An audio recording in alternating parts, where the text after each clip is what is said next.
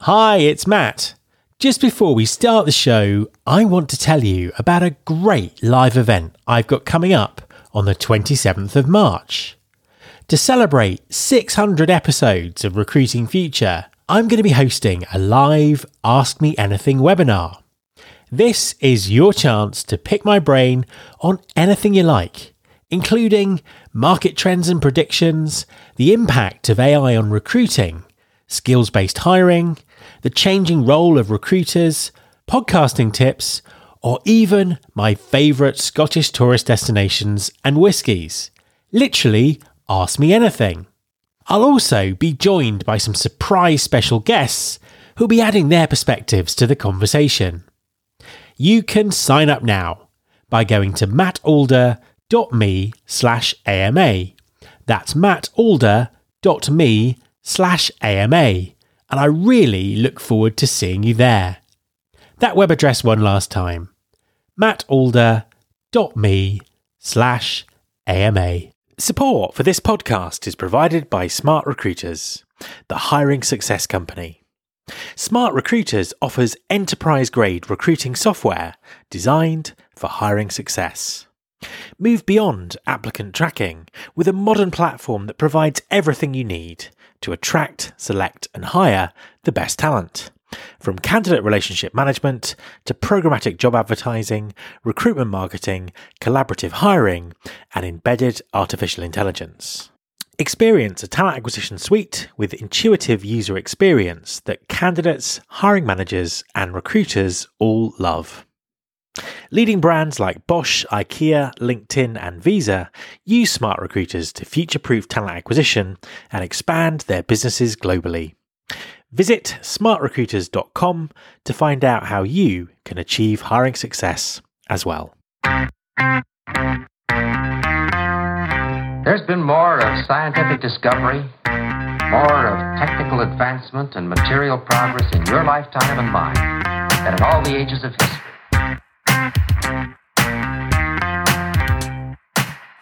Hi everyone, this is Matt Alder. Welcome to episode 208 of the Recruiting Future podcast and the second part of my mini series explaining AI and machine learning.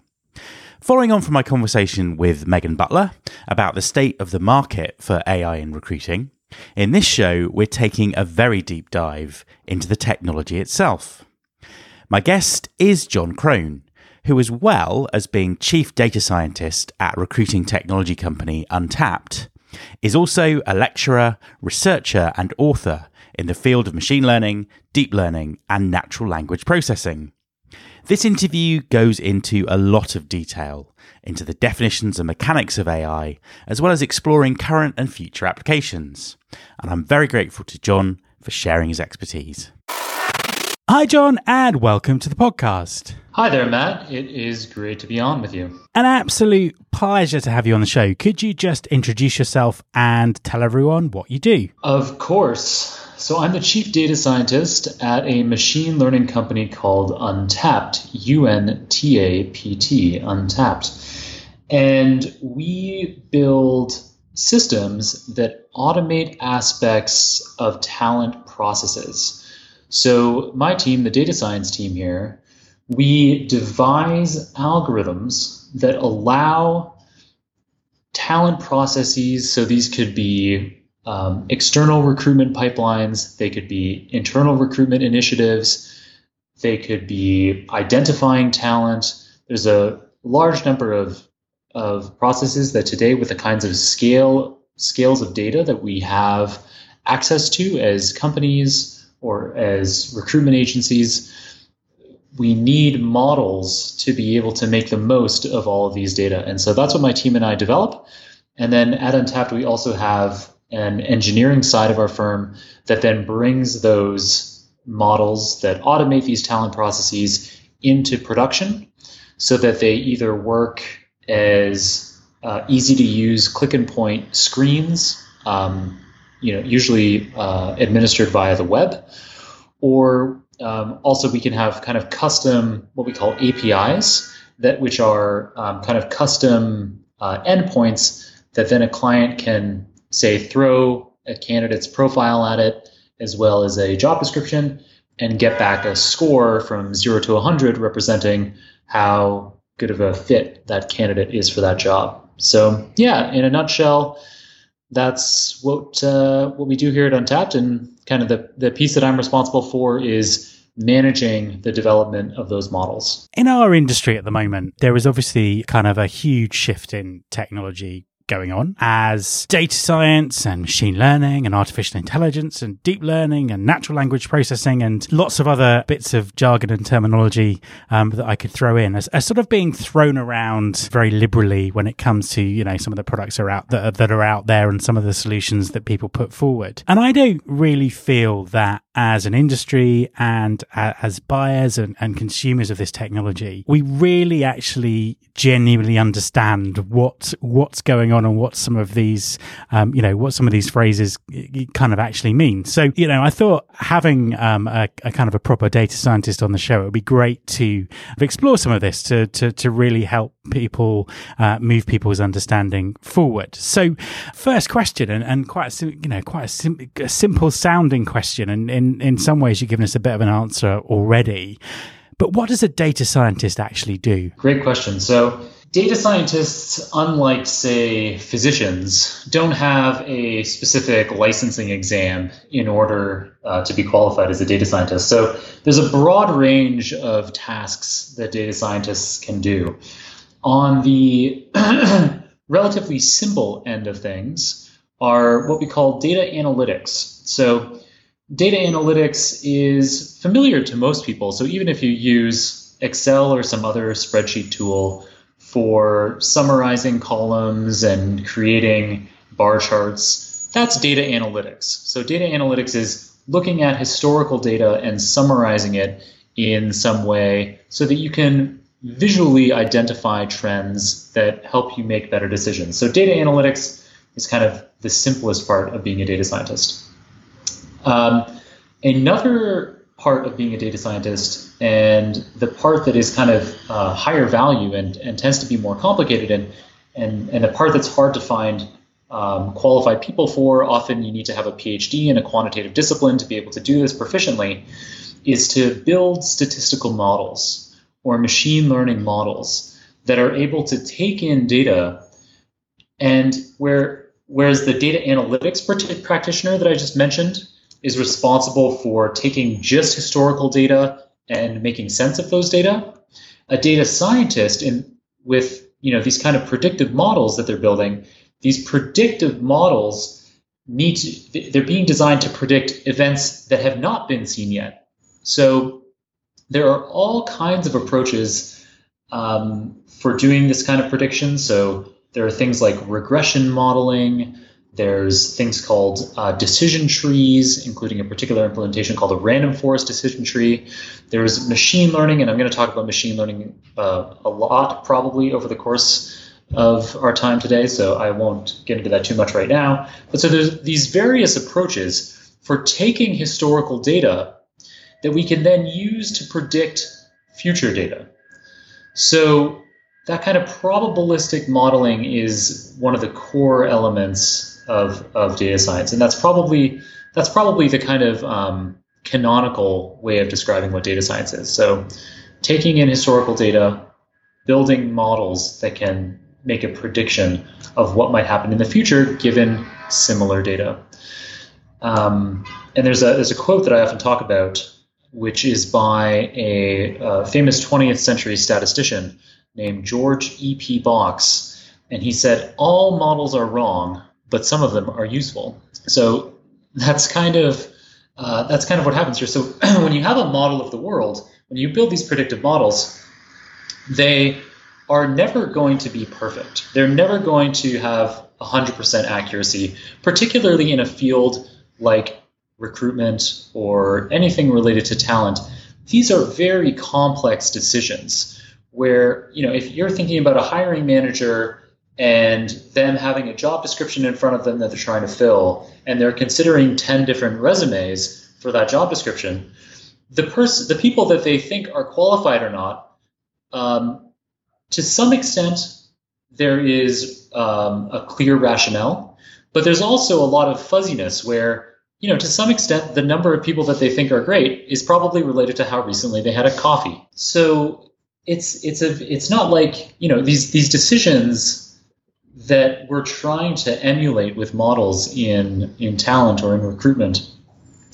These are not like physical processes like um, predicting, uh, you know, how a photon of light is going to bounce off some surface, where every single time you run the experiment, it's going to go exactly the same way. With uh, anything related to human decisions, where we're modeling human decisions like this, there is a lot of nuance, a lot of complexity. Um, but despite all of that complexity, provided we have enough data, we can build models that are more than accurate enough to be very useful and to make um, hiring managers, recruitment agents' lives much simpler by cutting down um, uh, repetitive tasks. And so I, I, realize I've just spoken for a very long time, Matt, but I just want to very quickly so that so now I've kind of described data science, the data science part of being a data scientist. But there's another final part which is also critical, and this is what we call data engineering. So once you have once a data scientist has built their their model that they that they think works well, and we use uh, programming languages to do that. The most popular one today is Python. And so, you know, we will use Python to uh, maybe as a team work together to look at the data that we have and consider different kinds of approaches for modeling those data. There might be several stages in a row um, that require different kinds of complex models um, in sequence in order to uh, fulfill a particular client's need. After we've done all of that work, we then need uh, to do data engineering to bring that data science model to life. So a, a model is only good if it's useful and if it runs quickly. And so data engineering is all about getting those models running in production systems. So understanding cloud compute servers, understanding how to make um, a website be able to call these models and work in an efficient way. Um, and so, yeah. That's fantastic. That's uh, certainly moved my understanding forward, and I hope it has for um, everyone else who's listening as well. Um, I, I want to kind of get more into um, that sort of human decisions and that and that recruitment um, piece in a second. Um, but before we do, just sort of coming back to your point about machine learning, machine learning, AI, um, algorithms. The, these are all phrases that are kind of thrown around by salespeople a lot in our in our sector. What is it important for HR and recruiting professionals to understand? How should they sort of be educating themselves about um, these particular uh, terms? Um, is it important to know what the difference is? What's your view on the sort of level of knowledge that we should have um, uh, about some of some of the jargon that's uh, that, that's kind of thrown around? That's a great question, Matt. And so much of it is jargon. We see so many companies that are uh, AI companies these days. It's definitely a buzzword that helps you get venture capital funding in the last few years. So we're seeing that thrown around uh, everywhere. So uh, it's my pleasure to be able to dispel the the, uh, the, the complexities around these various terms. So um, I'll start with algorithm because that's kind of um, that's that's probably the easiest to explain. So an algorithm is any kind of process. So algorithms aren't just confined to machines, actually. So when you want to start your car, there is an algorithm for doing that. You need to sit on the in the seat of the car. You need to press your foot on the brake. You need to find your keys. You need to put the keys into the ignition and then turn the keys. So that's the algorithm for starting your car. So an algorithm is just a set of rules for carrying out some task and um, they, it ends up being the, the, term ends up being used a lot um, in anything related to computers because computers are excellent at being fed a particular sequence of orders, an algorithm, and executing on that. So, so that's what an algorithm is. Artificial intelligence is probably the broadest of all of the terms that you mentioned there. So, artificial intelligence is a buzzword for sure. It has a fuzzy definition, and that definition is actually always changing. So, in the 1990s, things like recognizing um, handwritten characters. So up until the 1990s, all mail had to be sorted by hand. But in the 1990s, we came up with algorithms, with models that were able to recognize handwritten characters so that uh, based on the postcode or the zip code on the envelope, the mail could be automatically sorted by machines. So that um, so that that's what we call optical character recognition. And in the 1990s, that uh, capacity was considered to be artificial intelligence. But now, 20 years later, that kind of capability is so commonplace that it's no longer considered to be AI. So AI tends to be something that describes the the capabilities of machines that we're just on the cusp of. So today that could be things like self-driving cars. Um, it could be machines that are very, very good at playing particular board games or video games. Um, the uh, machine translation algorithms. That's what we think of as, as, artificial intelligence today, or that's how it's used by the popular press. Um, so, so yeah, so artificial intelligence is definitely a buzzword, um, but it's if if we want to take a, a stab at defining it, it's um, any kind of machine process that replicates some um, intellectual capacity of a human. Um, and uh, today, we only have what we call artificial narrow intelligence. So, artificial narrow intelligence is um, a machine uh, being quite capable at some very narrow specific task. So, driving a car, playing backgammon, um, balancing a stock portfolio. If you were to take your um, your your algorithm for driving your car and try to have it balance your stock portfolio, well, it of course wouldn't be able to do that at all, because so each one of these artificial intelligence capabilities that we have today in machines are very narrowly defined. Um, there's a lot of excitement that possibly in many of our lifetimes something called artificial general intelligence will be attained, which is the kind of AI that we tend to see in films. So this is like uh, a robot, often a humanoid robot, that um, has all of the intellectual capacities of an individual person. So this is a, a single algorithm, a single uh, model that would be able to drive you to work, um, converse with you, uh, translate a document for you, and balance your stock portfolio and beat you at chess, all of these things at the same time. So it's um, you know so this this artificial general intelligence idea it's something that is only hypothetical. However, uh, in a survey of AI experts, um, they speculate their their median guess as to when that artificial general intelligence might be attained could be around well their median estimate was 2040 so uh, but you know there's all kinds of roadblocks to attaining that kind of um, ai there's yeah hundreds and hundreds of hurdles that have to be overcome to get there.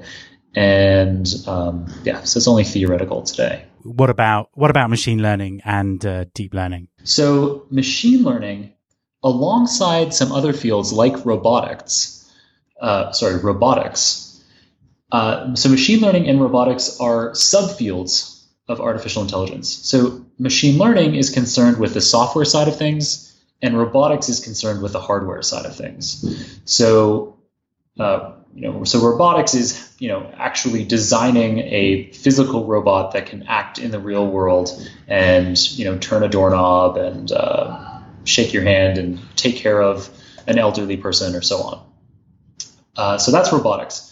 Machine learning is concerned with the software part of it. So it's concerned with machine vision algorithms. So being able to recognize your face um, using uh, camera sensors. Um, natural language algorithms. So being able to understand the meaning of a resume or a job description.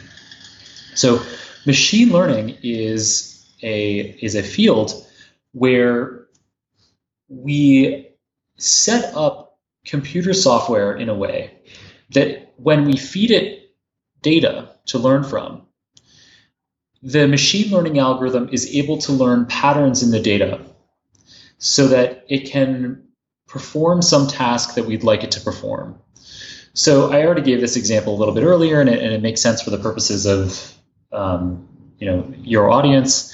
So an example of a machine learning algorithm that we use here at Untapt is an algorithm that has two inputs. It takes in a job description, it takes in a candidate's resume, and it considers the the natural language, the the words on those documents, and then it does some computation, and then it can provide an output, a probability as to the likelihood that that person will be invited to interview at that particular job.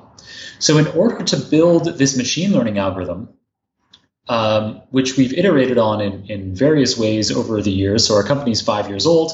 Um, I've, I've been here for four years as the chief data scientist, and from the time that I joined, my, my job has, has been to um, design models like these. And so we the, the the data scientist or the machine learning practitioner comes up with an idea in their mind, a, a, a framework, a model. Um, so uh, it could be, I mentioned the word regression earlier. This is kind of, that's a, a statistical approach that many people have heard of. So, you know, so it's, it's just some kind of model. Um, some of them are very sophisticated. I'm going to talk about deep learning models in a moment. That's another that's another example of a kind of machine learning model. Um, and so the, the data scientist or machine learning practitioner comes up with this model, and then they start feeding the data into it, and they have their outcome that they'd like to predict. So in that case of the uh, the machine learning model that I just described, where we're taking in the job description and the resume and outputting some probability that the person will be invited to interview with that job.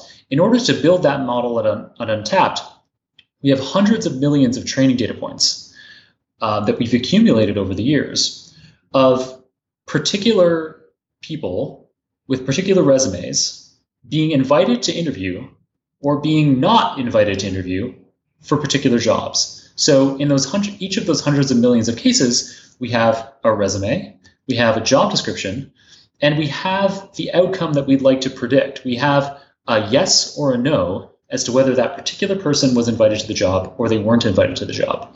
So by training the machine learning model on hundreds of millions of cases like that, it can build up a really nuanced um, and complex understanding of the kinds of people that are an appropriate fit for a particular kind of job and it can give you know a reasonable uh, estimate of how likely that person is. Uh, so you know, so this probability from zero percent to one hundred percent that the that any given person will be invited to any given job. And what's the, the difference between machine learning and deep learning? Yeah, so deep learning is a specific kind of machine learning. So, you know, I've mentioned regression models now. Another kind of machine learning model is um, what we call random forest, or there's support vector machines. So, those are examples of different kinds of machine learning models. So when you have your particular inputs and your particular output from your model that you'd like to predict, um, data scientists have, you know, they spend years studying, okay, well, which of these kinds of approaches, regression, random forest, support vector machine, which of these kinds of models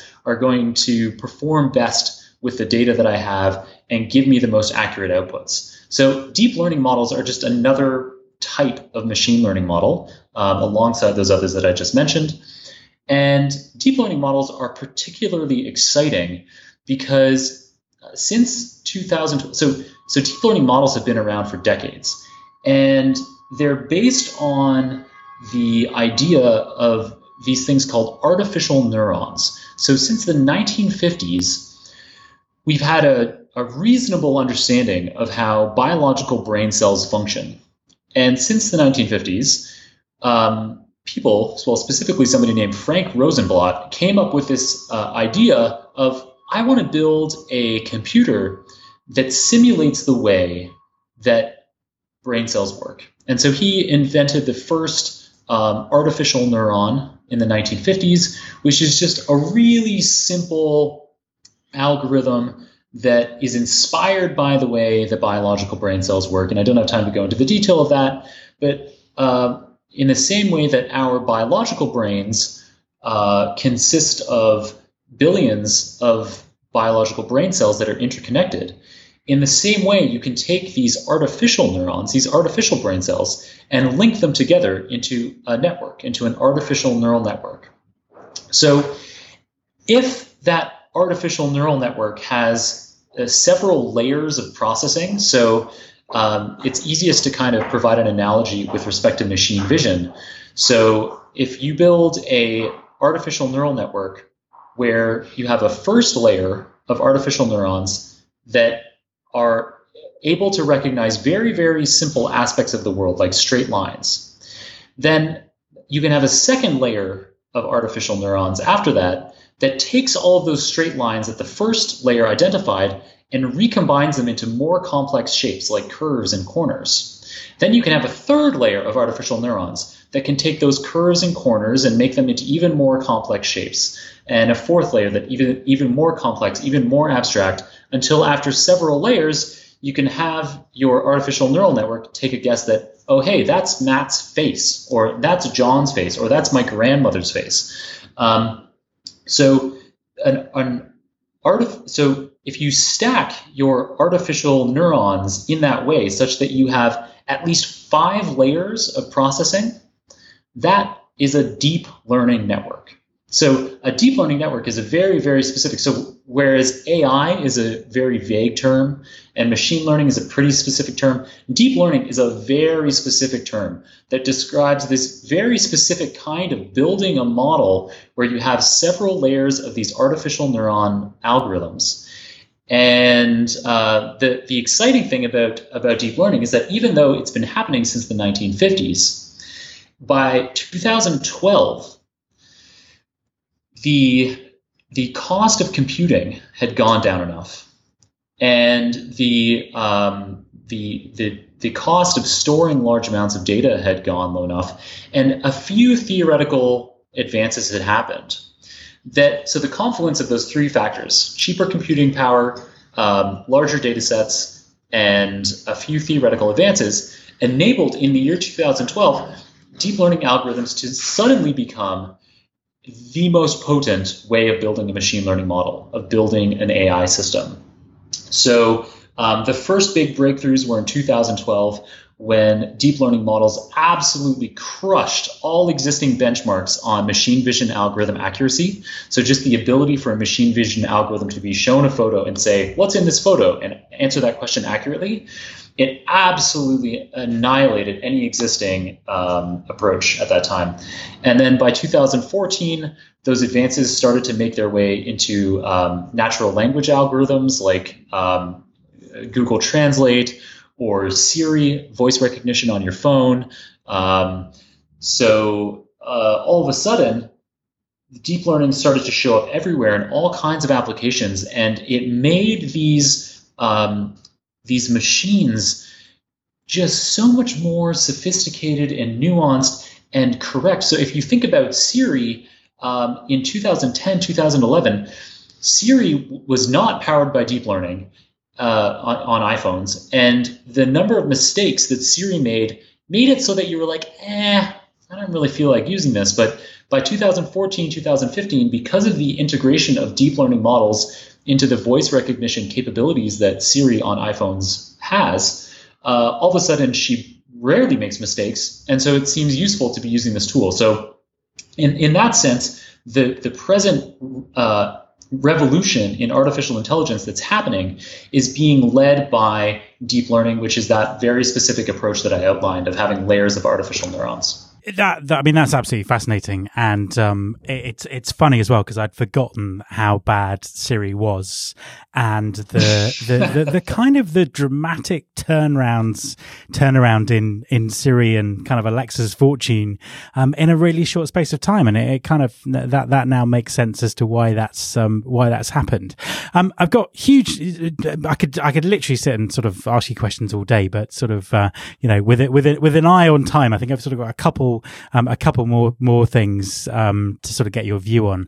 Um, it, it, it sounds to me that we're barely scratching the surface of what might be currently possible um, when it comes to this technology and recruiting. So I'd be interested to sort of firstly get your view on that, and then secondly, um, get your view on um, perhaps the sort of the the negatives around this, including, um, I suppose, bias and accentuating you know bad processes and things that, that don't make sense. What's your sort of take on those two those two things? Great question. So yes, so we are definitely just beginning to scratch the surface of how models can be used to automate aspects of human resources or talent or recruitment. So there are so the, the kinds of problems that are um, relatively tractable today, like that one that I've described, and it serves as a good use case because lots of different kinds of people are interested in it. So we have uh, corporate clients that get millions of uh, applications a year to thousands of different roles. Uh, we have uh, recruitment agency clients that have thousands of recruiters working on uh, who knows how many different kinds of roles and have databases of millions of candidates. Um, uh, and so, so uh, those two things, corporates, uh, recruitment agencies, as and as well as uh, uh, human resources technology companies, so HR tech companies that um, build screens, CRMs that enable you to manage your recruitment processes. So those three kinds of clients um, all have a huge need for models that can, for example, take in a job description and a resume and output a probability that a certain person is a good fit. Because um, for those different kinds of use cases, there are particular uh, use cases that reduce a lot of headaches and a lot of, and, and make processes run a lot more quickly for people in those companies. So, in the case of the big corporation getting millions of applications, they can um, a, a, hiring manager can show up at her desk on Monday morning, and uh, and she can find out okay uh, a thousand people applied over the weekend to the five roles that you have open, and now instead of her having to look through all of those resumes in a kind of random order, maybe in the order that they applied, you can use an algorithm like ours to sort by the ones that are the best fits um, so that you can start at the top of the list. And of course, people who are a great fit, they're likely to be hired by somewhere else quickly. So you want to be able to make those moves quickly and see, okay, start from the top of the list. The people who are have a 99% chance of being a good fit, we'll start with them.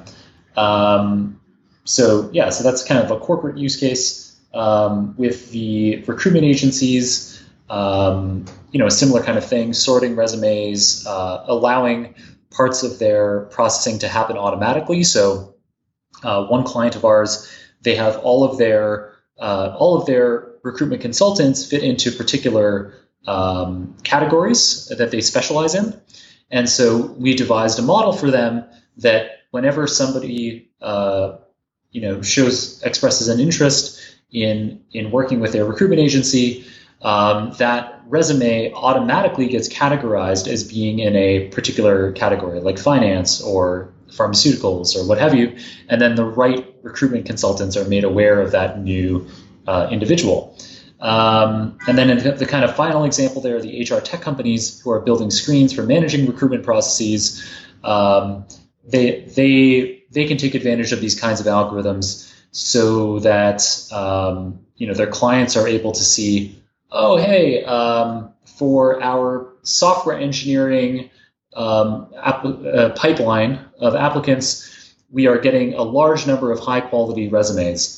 But for our um, for our accountants pipeline, the the although we're getting a lot of applications from accountants, most of these applications are low quality. So we need to ramp up our efforts on uh, you know marketing to uh, accounting fairs or whatever to get higher quality applicants. So that kind of data pipeline monitoring. Anyway, so those are some examples of the ways that these algorithms can be used to, to kind of bring these ideas to life.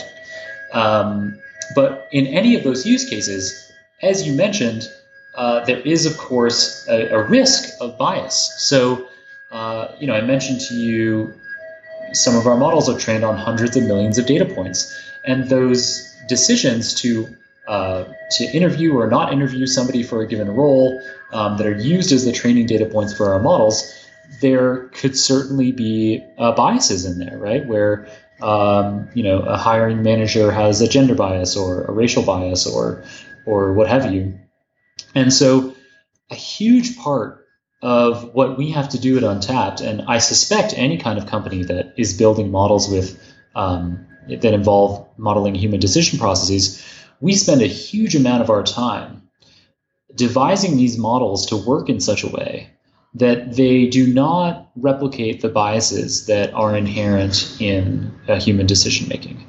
So um, we actually just uh, two weeks ago uh, we filed a patent uh, in the U.S. Um, to cover our particular uh, process for removing bias from um, predicting candidates' suitability for a given job. Um, and you know, we spent uh, four years really uh, devising that that approach. Um, so it's a it's it's it's a complicated thing to get right, but uh, it's really rewarding when you know we can now run run tests and say you know is there a higher probability of a female applicant or a male applicant getting uh, getting you know getting a high score in our model uh, for a given role. And it's it's really rewarding to be able to say no absolutely not. And so so in that way if these models are built in a uh, in a way that takes into account these biases in the um, in the in the data that the algorithm was trained on and if you work to ensure that those biases aren't present in the outputs you actually have the capability with machine learning models to remove biases that are otherwise difficult to track. So, you know, up until recently, you know, we, we weren't tracking data on, you know, are are we are we interviewing uh, as many female applicants that that apply? You know, so the proportion of, of women that apply to this role are we interviewing at that same rate, or are we interviewing fewer of them? That those kind of data, that's something that's that's only recently something that that that people are keeping track of. And uh, these models, if they're built appropriately, these machine learning models, enable you to um, to go one step further and not only monitor whether those biases are there and then kind of retrospectively take action, they in real time eliminate the biases and um, enable us to have less biased recruiting. Final question, and uh, you know, again, might be quite a difficult one to answer, but where's where's this going? If we were sort of fast forwarding five years, what might we be able to expect that we could achieve with these types of technology in recruiting? That is a great question. So there are a, a lot of ways that this can go. So the the big thing over the next five years is going to be adoption, Matt, because it's super interesting how many clients we speak to that, or I should say, prospective clients we speak to that are aware that they need an algorithm like the kinds that I've described in order to automate something that they're doing that's an incredibly tedious, uh, expensive manual task an, in an, and an inaccurate task to do manually because of uh, fatigue from, say, screening tons and tons of different resumes. And, and, and they also know that there's this problem of bias in that kind of resume screening process. So they're aware that that's a problem. But the vast majority of prospective clients that we speak to, they don't have systems in place where they can even adopt an algorithm today. So they don't keep track of the data that they that they have in a way that enables them to even take advantage of, of a model. So you know they might have the resumes just strewn across uh, various directories on various hiring managers' computers across their corporation. Um, and so the first step for any of those companies is just building a database that is consistent um, and automated across their their company. And so that's the first step, and it's amazing that that in a lot of companies is is where they're at. Just creating these databases. So that's you know that's the first step, and you know we can help with that kind of thing. Um, you know, there's all kinds of companies out there that that can help you make a database of you know your human resources data.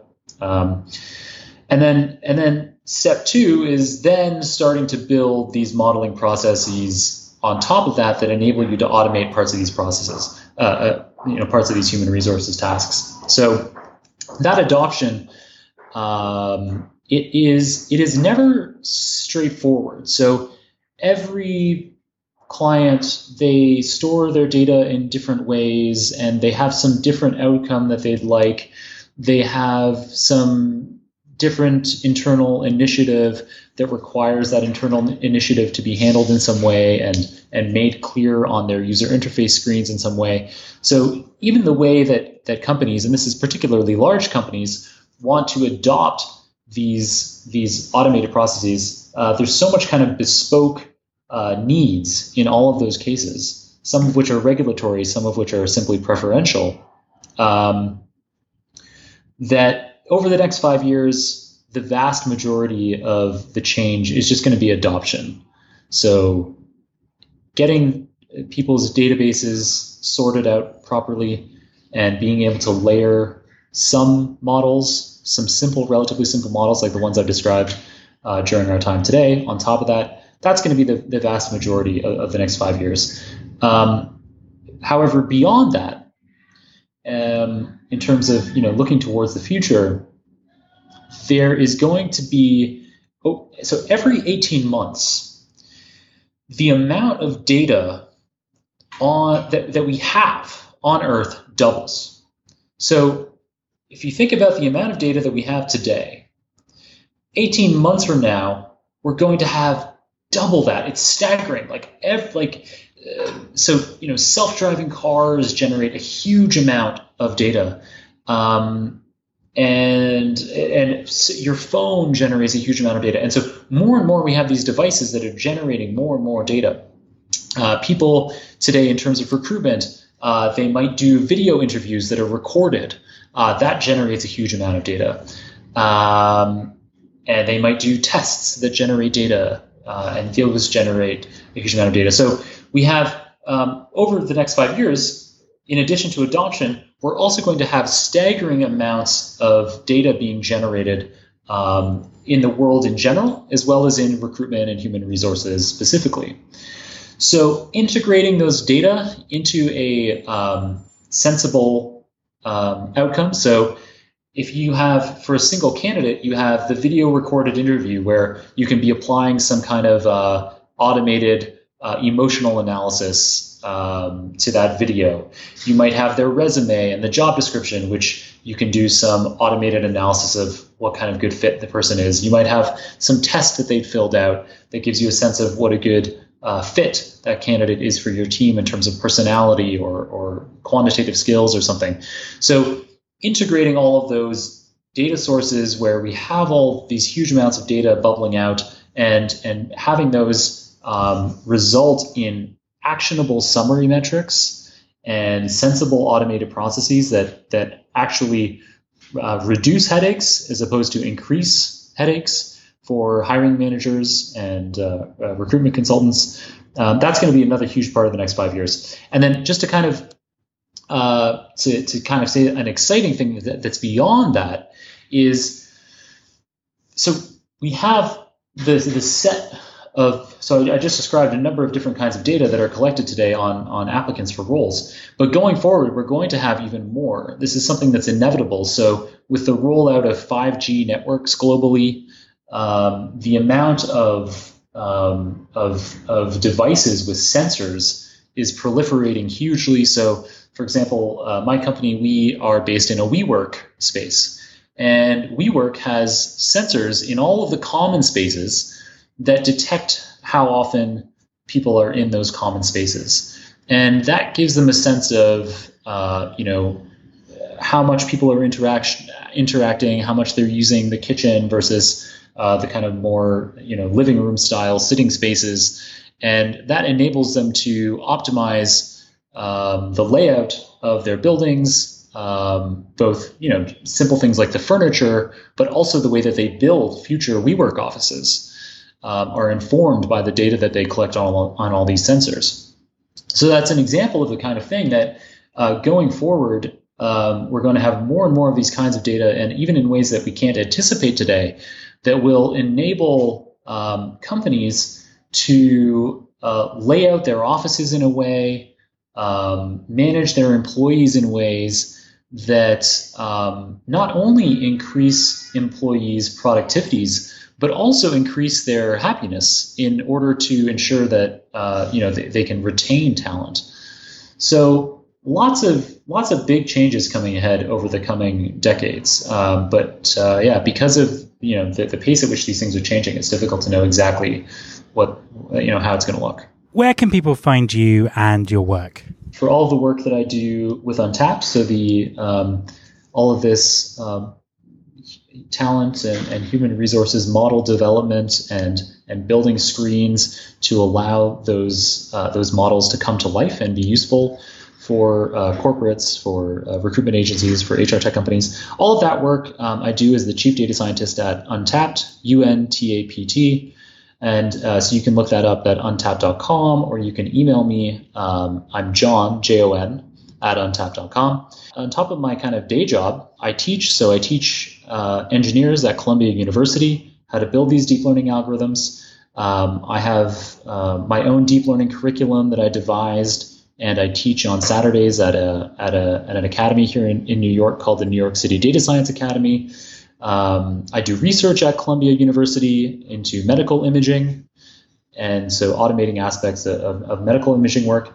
And uh, I also uh, I, I, write. So I have a, my first textbook is coming out um, in in autumn 2019 and um, it's a, it's being published by the by Pearson. And so for for anything related to that kind of work, um, I maintain a website, jonkrohn.com, J O N K R O H N.com.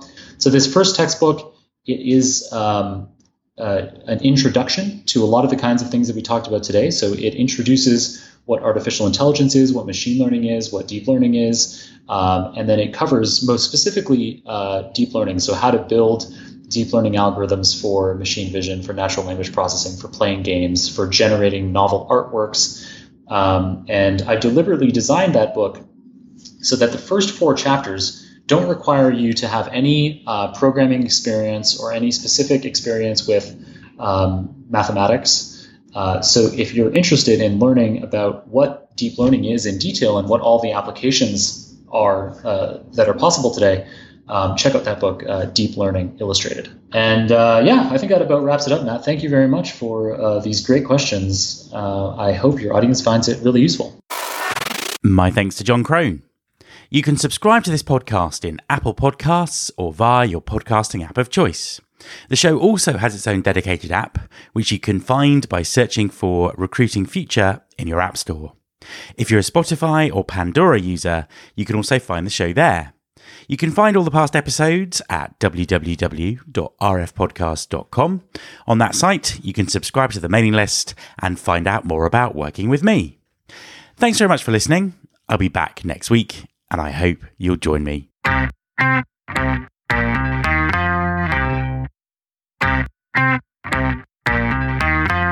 This is my show.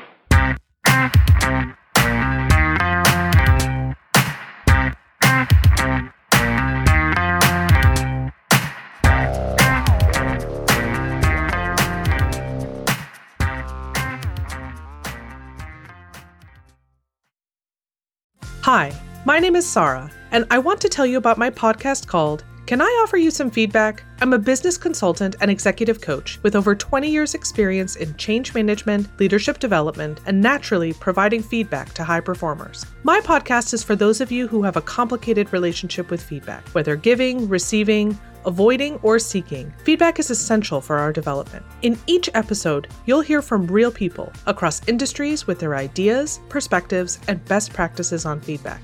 I'll also be sharing business bites with you simple explanations of organizational tools, management techniques, and leadership philosophies that will help you and your businesses thrive. You can listen to Can I Offer You Some Feedback on your favorite podcast app or learn more at evergreenpodcasts.com.